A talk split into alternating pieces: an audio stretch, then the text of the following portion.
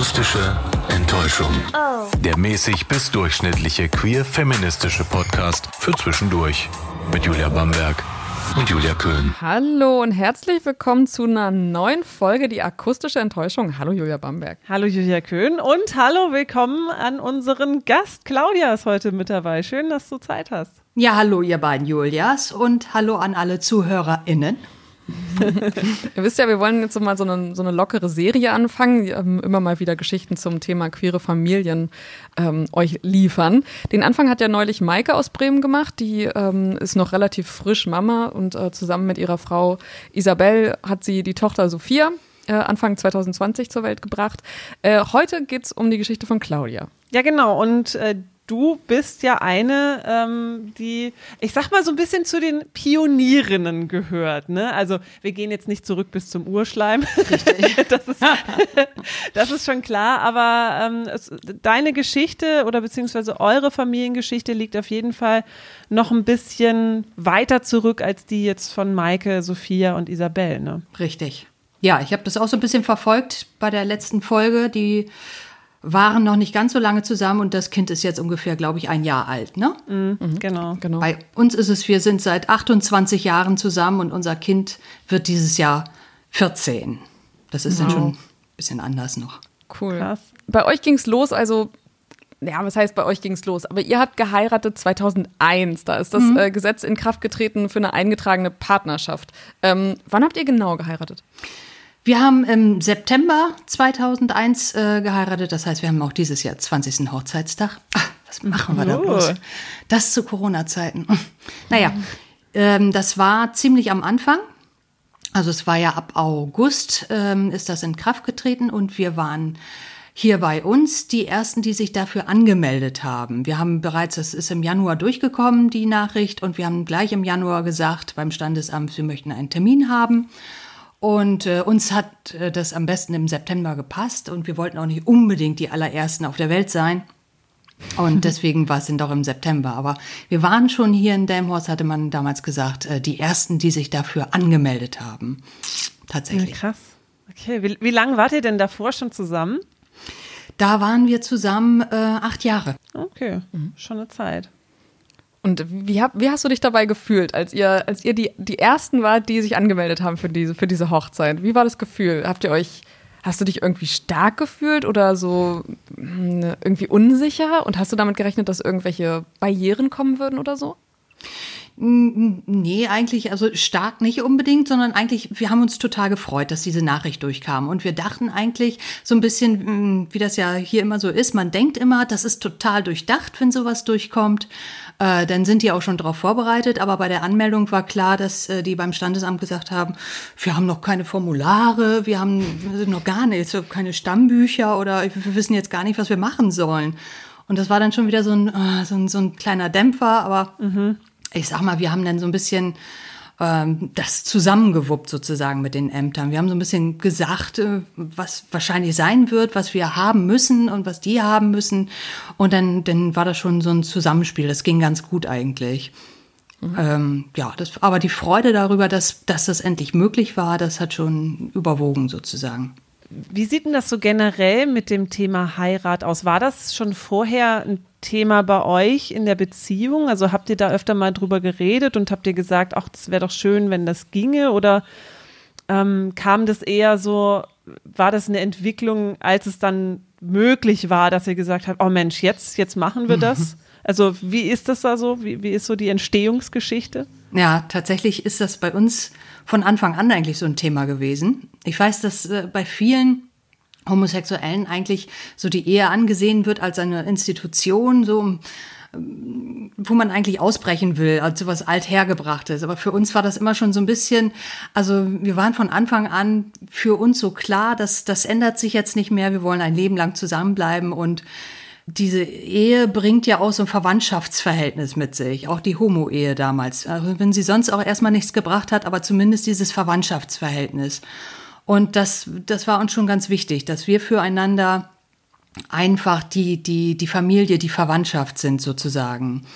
Äh, das war für uns von Anfang an tatsächlich klar. Und wir hatten auch, als äh, wir fünf Jahre zusammen waren, uns schon mal die ersten Ringe getauscht, dass wir quasi für uns im Kopf ab da dann schon irgendwie so wie verheiratet waren, weil wir gedacht haben, gut, wenn es sonst nichts anderes gibt, dann machen wir es irgendwie so für uns. Ne?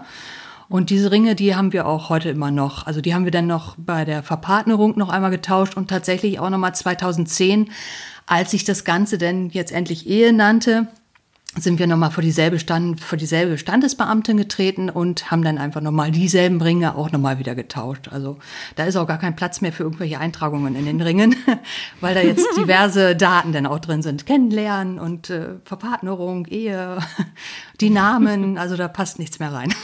Jetzt muss ich aber noch mal eine Frage dazwischen stellen, weil es hm. ja nun schon so lange her ist. Heutzutage ähm, ist die Partnersuche ja sehr, ich sag mal, virtuell in den Online-Bereich. Wie habt ihr euch denn damals eigentlich kennengelernt? Das ist ja auch immer noch spannend, weil wir haben ja auch ein paar jüngere ZuhörerInnen. Ja. die wissen vielleicht gar nicht mehr, wie das so, wie das so sein kann ohne das Internet. Oh, boah, ich muss echt ganz weit zurückgehen. Wir waren beide noch in Ausbildung. Äh, und äh, ja, wenn ich das hier so sagen kann, ähm, wir sind beide eigentlich im, in derselben Berufssparte, nur quasi auf verschiedenen Seiten. Ich habe äh, beim Steuerberater gelernt und äh, meine Frau hat beim Finanzamt gelernt. Und ähm, die waren quasi bei uns im Steuerbüro, um Bücher zu wälzen. Und äh, ich in meiner Ausbildung war für den Kaffee zuständig. ich ich habe ihr Kaffee gebracht. ja, so einfach war das. Und er äh, hat mich gleich in sie verguckt. Eigentlich zitternd die Kaffeetasse hingestellt und, äh, und äh, später hat man sich in der Disco wieder getroffen, ein kleiner Ort, jeder kennt sich und jeder geht in, die, in dieselbe Disco leider und ähm, ja, da habe ich sie wieder gesehen und äh, habe dann mir ein Herz gefasst und habe sie angesprochen. Es war aber, es war wahrscheinlich aber eine, eine normale Disco, jetzt keine Frauen- ja. oder Queer-Disco, nee, oder? Äh, nee, wir kommen vom Lande ursprünglich und äh, da gab es nur die eine Großraumdisco und dann gab es noch so die die alternative Disco. Da bin ich mhm. eigentlich immer hingegangen, aber um sie wiederzusehen, bin ich dann immer in die Großraumdisco. Aber das, also stelle ich mir ja schon auch noch so ein bisschen risikobehaftet vor, weil mhm. wenn du ja in dem ganzen Pool jetzt dann einfach denkst, okay, ich, ich versuche es jetzt einfach, weil du weißt ja nicht, ist die Person jetzt auch, also dir zugewandt Richtig. oder ja. nicht? Ja. war davor auch schon einmal schiefgelaufen. Also davor hatte ich mich auch mal in, in die beste Freundin sozusagen verknallt. Und das ist genau in die Richtung nach hinten losgegangen, mhm. sozusagen. Ne? Und, und äh, ja, aber hier weiß ich nicht, vielleicht spürt man es ja doch, wenn die andere dasselbe irgendwie denkt und fühlt und auch Ausschau hält oder äh, auch versucht, das Ganze in die Länge zu ziehen, also bis zum Schluss in der Disco zu bleiben und es sind nur noch zwei Frauen auf der Tanzfläche. Hm Vielleicht kann man sich das dann schon irgendwie, kann man sich die Hoffnung dann schon machen. Mhm. Ähm, jetzt, wo, das, wo, du das so erzählst, interessiert mich das natürlich auch, wie so das damals war. Also, als du warst ja dann wahrscheinlich zu diesem Zeitpunkt schon geoutet. Ähm, ja. Hm? Wie, wie, genau hat, hast du, ja, wie, wie hat das Umfeld so reagiert auf euch und ähm, ja, wie, wie war das so auf dem Land? Ja, mal eben ganz kurz zurück überlegen, wie war das denn nochmal? Ich weiß für mich persönlich, äh, dass es, also das war, ich habe mich 92 geoutet. Da war ich frische 18, vielleicht noch nicht mal ganz. Und ähm, Damals äh, gab es immer nur so die zwei Vorzeigelesben, äh, Martina Navratilova und Hella von Sinnen. Mehr gab es eigentlich Stimmt, gar nicht. Ich glaube, ja. dann ist noch gerade so Katie Lang dazugekommen. Ja. Aber, aber mehr gab es dann wirklich gar nicht. Und das war für mich immer so ein bisschen, mh, hm, wie, wie erzählt es? Weil das ist eigentlich schön, wenn man auch bei Eltern oder so sagen kann, guck mal, die ist doch auch lesbisch, das ist doch toll oder so. Aber nein, ja. es, ganz ehrlich gesagt waren das nicht so die Vorzeigebeispiele oder die auch mh, hm, mich repräsentiert haben, weil ich äh, schon immer sehr weiblich eigentlich war. Und, äh, ähm, und ich irgendwas, was so ist wie ich, habe ich irgendwie darunter nicht gefunden, sozusagen. Das war mhm. dann immer so ein bisschen schwierig. Aber äh, irgendwie habe ich aber nie äh, die Traute gehabt, was anderes zu leben. Also so, so mich zu verstecken, das hätte ich, also für mich selber hätte ich den Mut nicht gehabt, mich zu verstecken und irgendeine Hetero-Beziehung einzugehen oder irgendwas. Also ich musste schon offen sein, mhm. ähm, weil ich das andere nicht für mich hätte, das, das wäre nicht gegangen. Das wäre einfach nicht gegangen. Und deswegen musste ich mich outen, auch von meinen Eltern, die eigentlich auch ziemlich konservativ damals waren. Und das ist eigentlich relativ gut. Die, also ich habe ja für mich Zeit gebraucht, glaube zwei oder drei Jahre, bis ich mich äh, outen konnte. Und diese Zeit habe ich den anderen einfach auch ein bisschen zugesprochen und, und äh, gegeben. Und also gerade meinen Eltern und, und Geschwistern, die natürlich noch besser damit umgegangen sind. Aber die Eltern, die haben schon so ein bisschen Zeit gebraucht und ein bisschen Gespräche gebraucht. Und dann haben die das eigentlich sehr gut verstanden und sehr gut akzeptiert, muss mhm. ich sagen. Und als ich dann mit Hülya zusammengekommen bin, war das denn eigentlich ja zuerst auch noch so ein bisschen, naja, vielleicht ist es auch nur eine Phase, Phase. vielleicht geht es nochmal alles wieder vorbei. Phase. Und wenn der Kinderwunsch kommt, dann mhm. wird sie eines Tages erwachen und so weiter und so fort. Und aber ähm, irgendwann, es ging ja einfach nicht vorbei, diese Phase, mhm. bis heute nicht. Und deswegen ist es eigentlich tatsächlich so eine Familie geworden, wie ich mir das gewünscht habe. Also Julia mhm. ist ganz normal Teil meiner Familie. Schön, schön, schöner kleiner Ausflug noch in die Vergangenheit. Ich wollte nur noch mal kurz dazu sagen, dass ich das, ich finde den Gedanken total toll. Ich bin noch gar nicht darauf gekommen, ähm, so zu, sozusagen so die Zeit, an die ich mich, in der ich mich an mich selbst gewöhnen musste und an den Gedanken, hey, du mhm. bist vielleicht nicht hetero ähm, das auch irgendwie diese Zeit auch den anderen zu geben. Auf den Gedanken bin ich noch niemals gekommen und den finde ich voll schlau. Ja, Nein, das ja aber ich, ich, fand, ich fand das äh, eine ziemlich lange Zeit, wo ich für mich selber, also das fand ich auch das schwierigste Coming Out, war das für mich selber, mhm. mir selber da klar zu werden und das eigentlich immer schon zu ahnen, aber dann wirklich nochmal zu sagen, hm, und ich habe auch diesen typischen, weiß ich, erstmal nochmal den Freund zu haben, vielleicht hm, passiert ja noch was im Kopf, aber das war eigentlich die Phase, dass, dass man nochmal kurz irgendwas mit Jungs ausprobiert hat oder so, ne? Das war eigentlich die mhm. Phase. Mhm. Und ja, und, und wie gesagt, dann müssen andere Leute, die sich noch nie damit beschäftigt haben, ich habe ja die ganze Zeit im Kopf schon gerödelt. Und Leute, die sich da nie mit beschäftigt haben, die brauchen halt auch einfach diese ja. Zeit, ne? Ja, stimmt, das ist wirklich ein guter Gedanke. Ja, finde ich auch, weil man ja schon direkt, wenn man sich outet, eigentlich, zumindest war es jetzt bei mir so, dass ich dann eigentlich direkt gedacht habe, ey, jetzt muss ihr müsst das, aber jetzt auch, sofort ihr müsst das sofort akzeptieren, die Akzeptanz muss sofort da sein. Aber ja, so war ich ja selber bei mir auch nicht. Also, ja. Mhm. Aber ich finde es ganz witzig im Nachhinein so beobachtet. Also ich weiß nicht, ob alle Mütter so sind, aber meine Mutter ist so, wenn irgendwas Brenzliches ist oder irgendwas, äh, was sie nicht so gerne hören will oder so, dann läuft sie immer mit einem Putztuch durchs Haus. Und ich musste sie echt verfolgen durchs Badezimmer. Mama, jetzt bleib doch mal stehen, ich muss dir was sagen. und ich weiß nicht, ob sie es geahnt hat. Und zack, ah, ja. fanden wir uns in der Küche wieder und sie war am Putzen, am Putzen. Ich sagte, bleib doch mal stehen. Nein, nein, nein, nein, nein, nein, nein. So, und, so eine äh, Übers das, Übersprungshandlung. Ja, ja, genau. Das finde ich heute rückblickend rückblickend finde ich das total wie so ein Ohnsorgtheater eigentlich, so mit, mit Heidi Kabel und Heidi Mahler oder so, ne? Nur ohne Plattdeutsch irgendwie. Okay, dann kommen wir mal wieder zurück zu ähm, oder in die Zeit, in, als ihr geheiratet habt. Das war ja ähm, erstmal noch eine eingetragene Lebenspartnerschaft. Damals hat man es Homo-Ehe genannt. Finde ich ja immer noch so ein bisschen ja. doof, den Begriff. Mhm. Das war ja noch nicht so eine komplette Gleichstellung mit der Ehe, so wie es jetzt eigentlich ist. Ähm, hat, hat euch das irgendwie so ein Dämpfer verpasst oder war euch das egal und ihr habt gesagt, ey, wir nehmen jetzt erstmal alles mit, was geht? Mhm.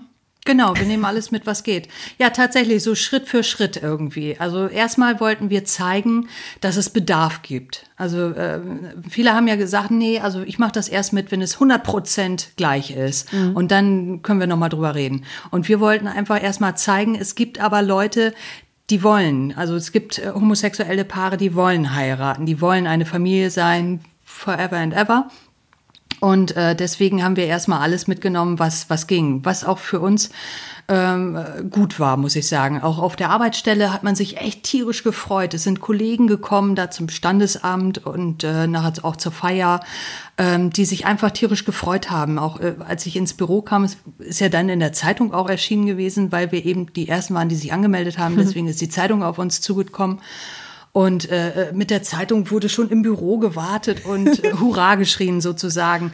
Also es war für uns ein richtiger Schritt in die Richtung Normalität. Das ist ja das, was wir eigentlich wollen. Wir wollen ja gar nicht jemand anderes sein oder ne, was Besonderes oder sonst was. Wir wollen ja, für uns ist es auch gar nicht so ein großes Thema mehr sozusagen. Aber wir wollten in diese Normalität und damit sind wir auch in diese Normalität gekommen. Also es hat auch sofort jeder gefragt und wollt ihr auch Kinder haben, wie das immer so ist bei Eheschließungen. Also für die anderen war das gar nicht so unbedingt anders. Die dachten so, gut, ihr könnt jetzt heiraten, dann hoch die Tassen. Ne? Ja. Und das fand ich auch sehr schön. Und Wolltet ihr gern Kinder haben? Ja, eigentlich ja. Von Anfang an wollte speziell ich, ähm, hatte eigentlich immer so einen Kinderwunsch. Mhm und habe das echt ad acta gelegt, weil ich dachte, das ist für uns nicht möglich und hatte wirklich diesen Wunsch schon so ein bisschen zugebuddelt, bis das dann irgendwann, ähm, ich glaube 2015 kam das auch mit der Stiefkindadoption, dass das möglich war für homosexuelle Paare. Und da hat man zum ersten Mal wieder nachgedacht, Moment mal, jetzt hatte man sich schon so eingedeckt mit Arbeit und so, war so Fulltime-Job und alles. Und dann dachte man, Moment mal, aber eigentlich wolltest du doch immer mal was anderes. Und das ist so nach und nach dann wieder dadurch hochgekommen, so dass man tatsächlich eigentlich doch immer Kinder wollte. Mhm. mhm. Na krass, okay, also und und und wie ging es dann weiter? Also ähm, der Wunsch war dann da und den habt ihr doch dann aber auch realisiert, ne? Den, den haben wir realisiert, ja. Und es ist ja so, äh, weil viele fragen dann immer, gibt es da irgendwie einen speziellen Zeitpunkt oder sonst was? Ich kann nur immer sagen, bei Kindern ist so, es gibt keinen speziellen Zeitpunkt. Das muss man irgendwie durchziehen, wenn man das will. Wie Kinder entstehen, wisst ihr ja. und, äh, das, und das haben wir dann halt in dem Moment, wo wir beide gesagt haben, ja, das wollen wir beide, haben wir das dann auch so durchgezogen und auch gedacht, wie das denn nachher mit was weiß ich, Teilzeitarbeit oder sonst was wird, mhm. das, das wird dann sich zeigen einfach. Mhm. Weil das Leben ist einfach echt kurz. Wir waren auch schon, ich zumindest mit meiner biologischen Uhr dann auch schon so ein bisschen am Ticken. Also es galt schon als Spätgebärende, ne? Mhm. Deswegen war es schon ganz gut, äh, dass es, dass wir es dann auch endlich in Angriff genommen haben. Und äh, ja, habe ich die Frage beantwortet? Ja, ne? Ja, ja. ja. ja die Details wolltest du ja auch nicht nennen, aber ähm, man kann ja zumindest sagen, bürokratisch war es wahrscheinlich schon auch ein bisschen Arbeit, mhm. oder?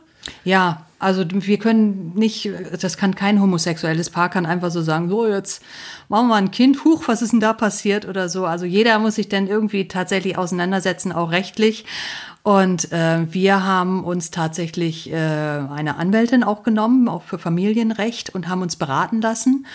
Und die hat uns äh, netterweise dann auch gleich, äh, ich sag mal so, Verträge oder äh, Schriftsätze aufgesetzt, ähm, die uns auch quasi dieses Kind schon im, in der Schwangerschaft schon zusicherten. Mhm. Also die eine Vaterschaft dann auch von irgendeiner anderen Seite ausschlossen, sozusagen. Und ähm, weil wir einfach nicht wussten, wie ist das, wenn ich das Kind gebäre und es passiert was mit mir, bei der Geburt gestorben ja, oder sonst was, genau. dann wäre äh, meine Frau einfach äh, vielleicht nicht, nicht dran gewesen. Denn wäre irgendwas, denn wäre vielleicht von einer äh, biologischen Vaterseite oder so noch irgendwas gekommen. Das war so unsere Sorge und, und unsere Angst, dass da irgendwie noch was passieren könnte oder dass mhm. Großeltern sagen, nee, also haben ja gesagt, das ist nur eine Phase, jetzt ist das unser Kind oder irgendwie sowas. Also wir hatten schon die Sorge, dass irgendwas passieren könnte in der Zeit von Geburt bis zu dieser Adoption. Ja. Das ist auch bis heute so, ne? Das ist wirklich, also das muss man sich mal wirklich äh, bewusst machen, dass das für, für queere Familien wirklich ein wahnsinniger Aufwand auch war und immer noch ist, das, was, was in der heteronormativen Welt gar nicht so ein, so ein Thema ist. Ne? Da sind mhm. dann zwei Menschen, die vollziehen dann den Akt und mhm. dann ist aber fast schon alles geregelt. Ne? Also, genau. Ja. Was man alles bedenken muss, was, welche Frage mir jetzt gerade in den Kopf gekommen ist, weil ich selber überhaupt keine Ahnung habe, ähm, wie das damals war und wie es auch, also heute ist, stellt sich die Frage nicht mehr für mich, aber wie es damals war. Ähm, durfte Hülya bei der Geburt dabei sein? Ja.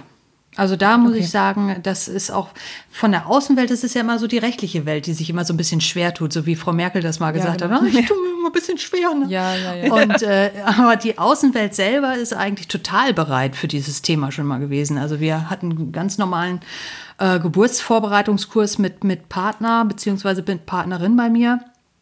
Und äh, die äh, durfte dann nachher im Kreissaal dabei sein. Das hat auch ziemlich lange bei mir gedauert. Ich glaube, es sind drei Hebammen, haben ihre Schicht quasi, haben sich da Ui. die Klinke in die Hand gegeben.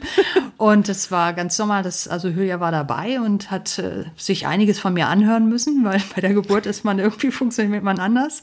Alles, was man sich vorgenommen hat, weißt du, so mit Bälle den Rücken auf und abrollen oder so ganz zärtlich. Und dann denkt man, ah, wie toll oder so. Und in Wirklichkeit war, soll ich mit dem Ball mal deinen Rücken auf und ab? Nein, nein, nein, nein nein, du sollst weggehen.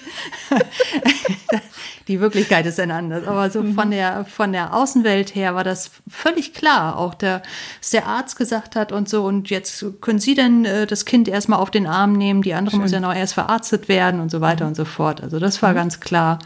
Das ist der zweite Elternteil. Gott oh, zum Glück. Ja, schön. Mhm. Wirklich. Schön zu hören. Ja, wirklich schön zu hören.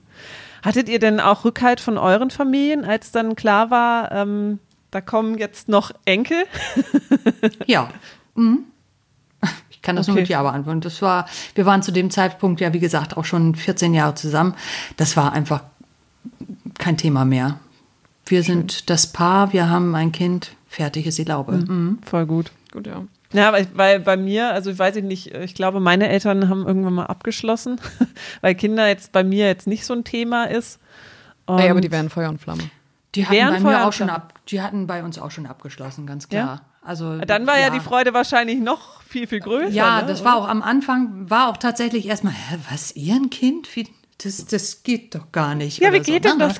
Ja, was, wie kommt denn das? Ne? Also, aber ähm, dass ein Kind kam, das war dann nachher super. Mhm. Cool. Äh, wie war das vorher? Musstet ihr euch irgendwie schlau machen? Habt ihr euch mit anderen queeren Familien vernetzt? Mhm. Ja, also tatsächlich haben wir auch vorher überlegt, was machen wir denn überhaupt? Wollen wir denn auch überhaupt ein eigenes Kind? Also selbst eins durchpressen sozusagen oder wollen wir adoptieren? Was ist da für uns möglich? Da ist ja auch eben nicht alles möglich für, für ein Frauenpaar. Da wäre die Adoption aus dem Ausland noch irgendwie möglich gewesen. Das hatten wir auch schon vorher mal so ein bisschen uns schlau gemacht. Da bin ich aber immer noch für mich selber der Meinung, dass so ein Kind eigentlich in der Umgebung groß werden sollte im Idealfall, wo es eigentlich gerade da geboren wird. Und dann kann man eher da unterstützen. Also wir hatten dann auch schon lange vorher Patenkind, also äh, wie heißt das, Kindschaftspatenschaften übernommen in, in Drittweltländern und so weiter und so fort. Ja. Mhm. Um einfach da vor Ort quasi zu unterstützen und äh, gar nicht irgendein Kind irgendwo herzuholen und dann so, jetzt bist du unser Kind, siehst aber ganz, ganz anders aus und war für mich so nicht die Ideallösung. Mhm. Wäre aber schön gewesen, wenn man leichter an eine Adoption rankommt. Ich meine, es gibt Kinder ohne Eltern und es gibt Eltern ohne Kinder. Die zusammenzubringen wäre doch eigentlich äh, logisch, aber ähm, also ein deutsches Kind zu adoptieren wäre da zu dem Zeitpunkt nicht möglich gewesen. Ich glaube, es ist heute auch ziemlich schwierig, weil erstmal alles andere bevorzugt wird. Ja. Also haben wir dann irgendwann tatsächlich gesagt, gut, also Pflegekindschaft kam für uns auch nicht in Frage, weil irgendwann sich von dem Kind eventuell noch wieder verabschiedet verabschieden zu müssen. Hätte ich auch nicht gewollt. Und so sind wir dann bei dem eigenen Kind sozusagen, bei der Idee gelandet und haben, bin ich auch echt zufrieden muss ich sagen. Das ist für mich auch doch die Ideallösung, weil das echt so ein kleiner Minimi ist, ne, den wir da hervorgebracht haben. Voll cool. Du hast ja gesagt, euer Sohn ist jetzt 13, wird bald 14. Mhm. Gab es denn auch mal, ich sag mal, irgendwie doofe Situationen mit euch als zwei Mamas, wo euch jemand dumm gekommen ist oder wo ihr euch ein bisschen verteidigen musstet oder sowas? Äh, ganz äh, am Anfang in der Kita und in der Kindergartenzeit und in der Grundschulzeit, da gab es tatsächlich immer so ein bisschen Diskriminierungen von der Erzieherseite her oder von der Lehrerin-Seite oder sowas, die aber nicht nur speziell homosexuelle Paare, sondern grundsätzlich, äh, so haben wir mitgekriegt, äh, Paare, die eine andere Konstellation haben, entweder dass sie geschieden sind oder alleinerziehende Mütter oder alleinerziehende Väter oder irgendwas anderes oder die Eltern haben Tätowierungen auf dem Arm, sage ich mal, oder irgendwas. Ja, es ist, sind ganz komische Dinge da passiert und gedacht haben, das ist doch sehr, sehr merkwürdig und es hat uns auch betroffen, weil wir auch eben nicht diesen Normativ entsprechen, hat es äh, uns auch betroffen und äh, da haben wir aber, ich sag mal, da muss man sich tatsächlich wehren. Das darf man nicht äh, sich gefallen lassen mhm. und das würde ich auch jedem da draußen raten, wenn man das Gefühl hat, man irgendwie passiert da gerade was in der Schule mit meinem Kind, da muss man sich echt wehren und da muss man sich am besten rechtliche Hilfe mit ins Boot holen. Das mhm. haben wir getan und äh, wir sind auch insgesamt gestärkt aus der Sache herausgegangen sozusagen. Und jetzt ist es ja schon längst weiterführende Schule. Die haben andere Sorgen und, und andere Interessen, sage ich mal. Die möchten den Leuten, ihren Schülern und Schülerinnen tatsächlich irgendwie was beibringen und nicht noch auf die Eltern gucken, was vor, aus welchem Haus kommen die oder so. Mhm. Was ich sehr viel angenehmer finde. Mhm. Hat sich dann schon ein bisschen weiterentwickelt. Ja. Ähm, Vielleicht ist es auch heute anders. Also damals ist es ja nur wirklich, also er war immer das einzige Kind von zwei Müttern auch, ne? Mhm. Mhm. Gab es denn da auch mal so irgendwie zum Beispiel Probleme bei mit den anderen Kindern? Also hast du das vielleicht auch mal mitbekommen, dass er euch irgendwie mhm. gegenüber anderen Kindern verteidigen müssen? Denn die sind ja manchmal auch ein bisschen. Kann ja, auch ja das, ach, das kommt auch immer noch, dass er, na doch, natürlich musst du einen Vater haben. Jeder hat einen Vater. Und das ist.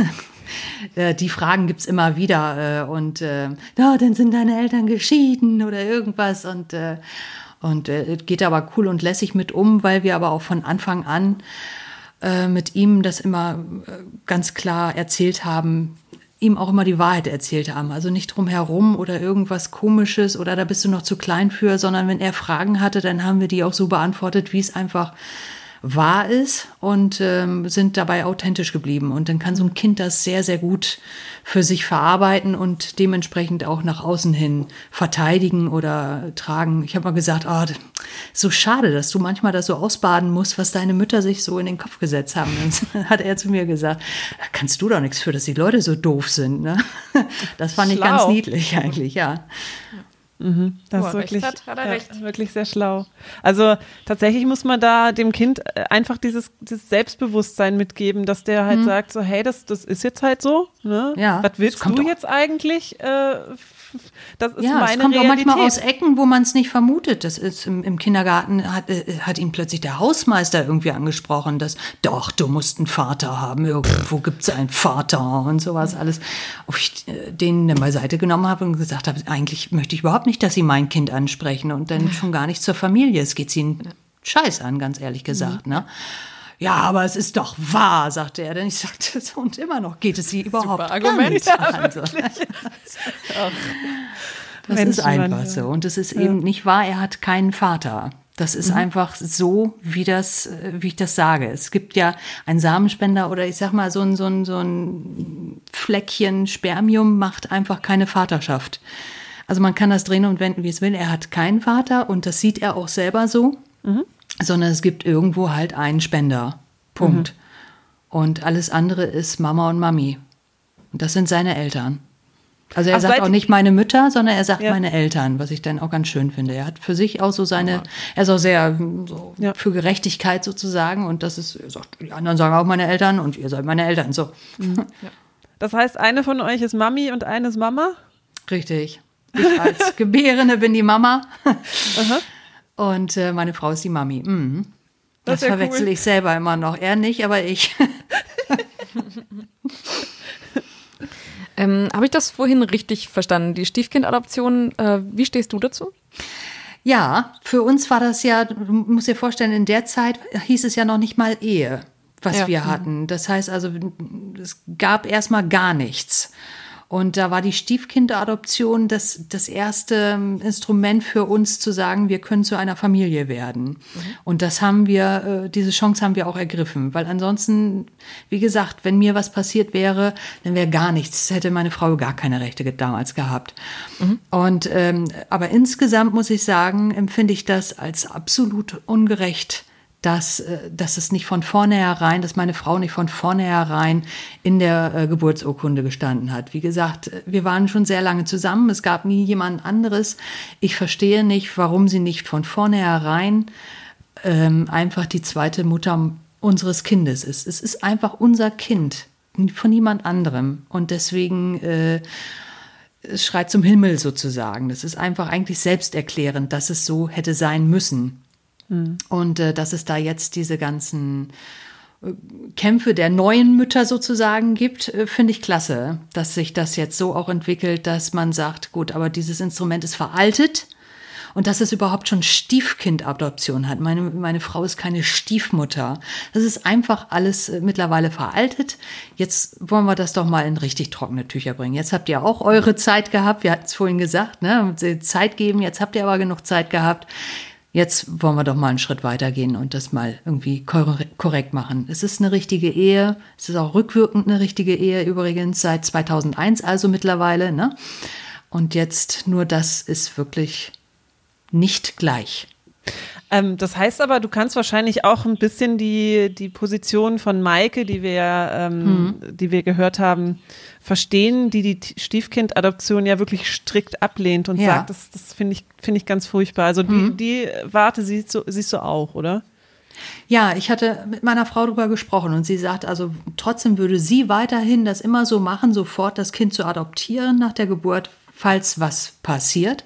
Mhm. Und ich hab, äh, bin eigentlich der Meinung, für mich, wenn ich jetzt noch mal eine neue Mutter wäre, also ich wäre jetzt nicht ich in meiner Situation damals, sondern ich wäre jetzt eine junge Frau, die das jetzt mit ihrer Frau so erlebt, ich würde das, glaube ich, auch so machen, dass ich sagen würde, nein, also entweder richtig oder gar nicht. Mhm. In meiner Situation habe ich das anders empfunden, weil das das Einzige war, was für uns möglich war. Aber ich glaube, jetzt wäre ich auch so, dass ich das so erkämpfen würde. Meine Frau übrigens nicht, wie gesagt.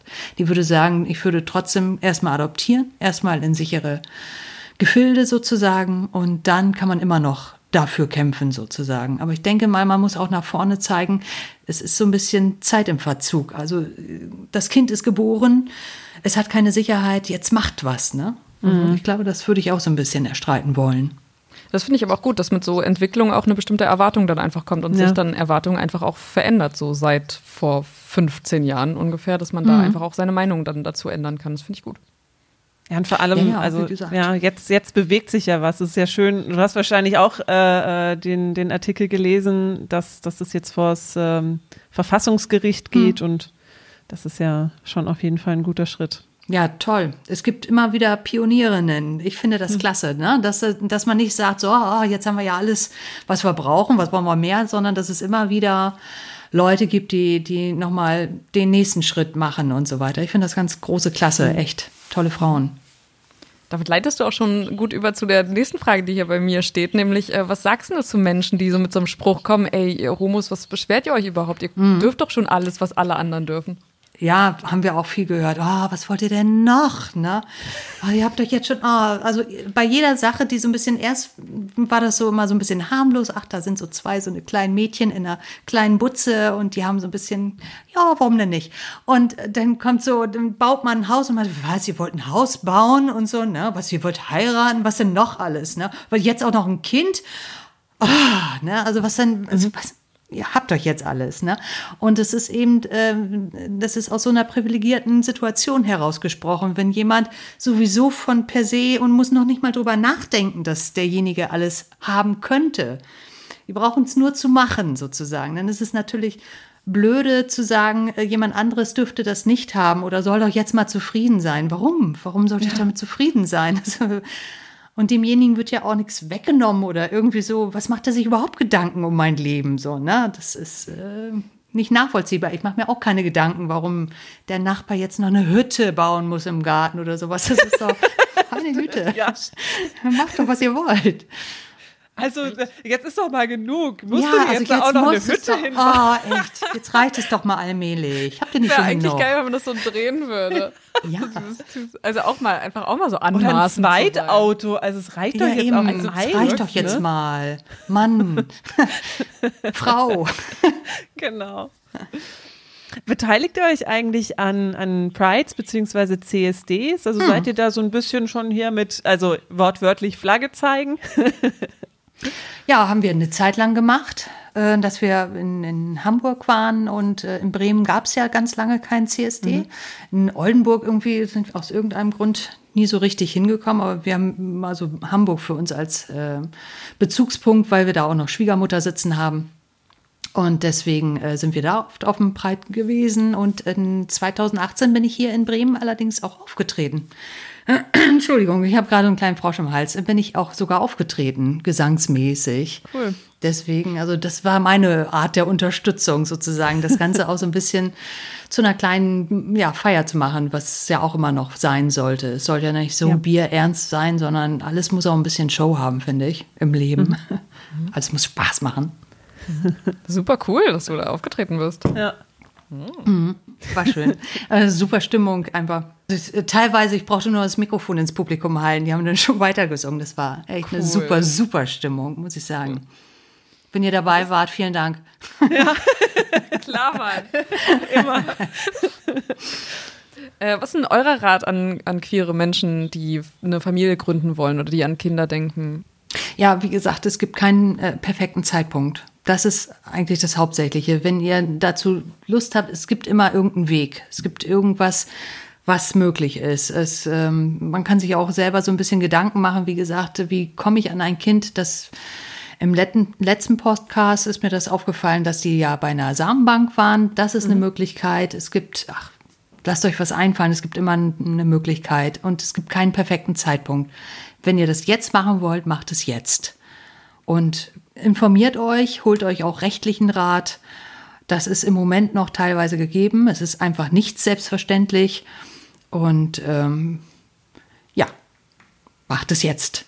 Macht es mit Liebe und macht es, macht es mit Spaß. Hat Maike ja auch gesagt. Macht Kinder, sofort. Ja.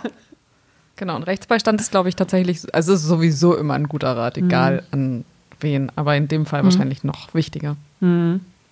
Das stimmt. Aber es ist auch ein bisschen, also darf man auch nicht ganz vergessen, ne, hat ja Maike auch gesagt, es ist halt auch ein finanzielles, mhm. also ne, gerade wenn man künstliche Befruchtungen und so machen will mhm. und, und Samenbank, es ist, es ist ja dann da in der Option ja doch nicht ganz kostenlos. da kann ich jetzt leider nichts zu sagen. Ja, ja. Ich kam noch günstig davon. ja. Aber so generell ist der Aufwand ja einfach ein, also der finanzielle Aufwand, dann nochmal das Bürokratische, was man dazu hat. Also da mhm. braucht man ja. ja. auch schon einen langen Atem auf jeden Fall. Ja, äh, Kinder kosten auch immer Geld, bringen aber auch wirklich, wirklich äh, viel Sinn in, in ein Leben hinein sozusagen. Ne? Mhm. Ne? Bei uns war es jedenfalls der Fall. Also ich kann auch jeden verstehen, der sagt, also kann ich auch nichts mit anfangen, denn lasst es lieber bleiben, weil das ist ja kein Muss. Das ist jetzt nicht das, was eine Partnerschaft auch unbedingt ausmacht, aber wenn man es wollte, dann sollte man es durchziehen, weil irgendwann, mhm. gerade bei Frauen, tickt die Zeit. irgendwann ist das, das dann nicht mehr möglich. Das stimmt. Also zumindest, wenn man es selber dann austragen möchte, ne? Ja, genau. Ja, ja, ja, genau. Genau. Claudia, vielen Dank fürs Gespräch. Ja, so gerne. Und ähm, sag Hülya liebe Grüße und dem Sohn natürlich mhm. auch. Ja, werde ich machen. Und äh, alles Gute weiterhin. Ja, vielen herzlichen Dank. Tschüss. Sehr, sehr gerne. Ciao. Ciao. Das war die akustische Enttäuschung für heute. Oh. Falls ihr uns kontaktieren wollt, dann schreibt gerne eine Mail an akustischqueer at gmail.com. Wir freuen uns.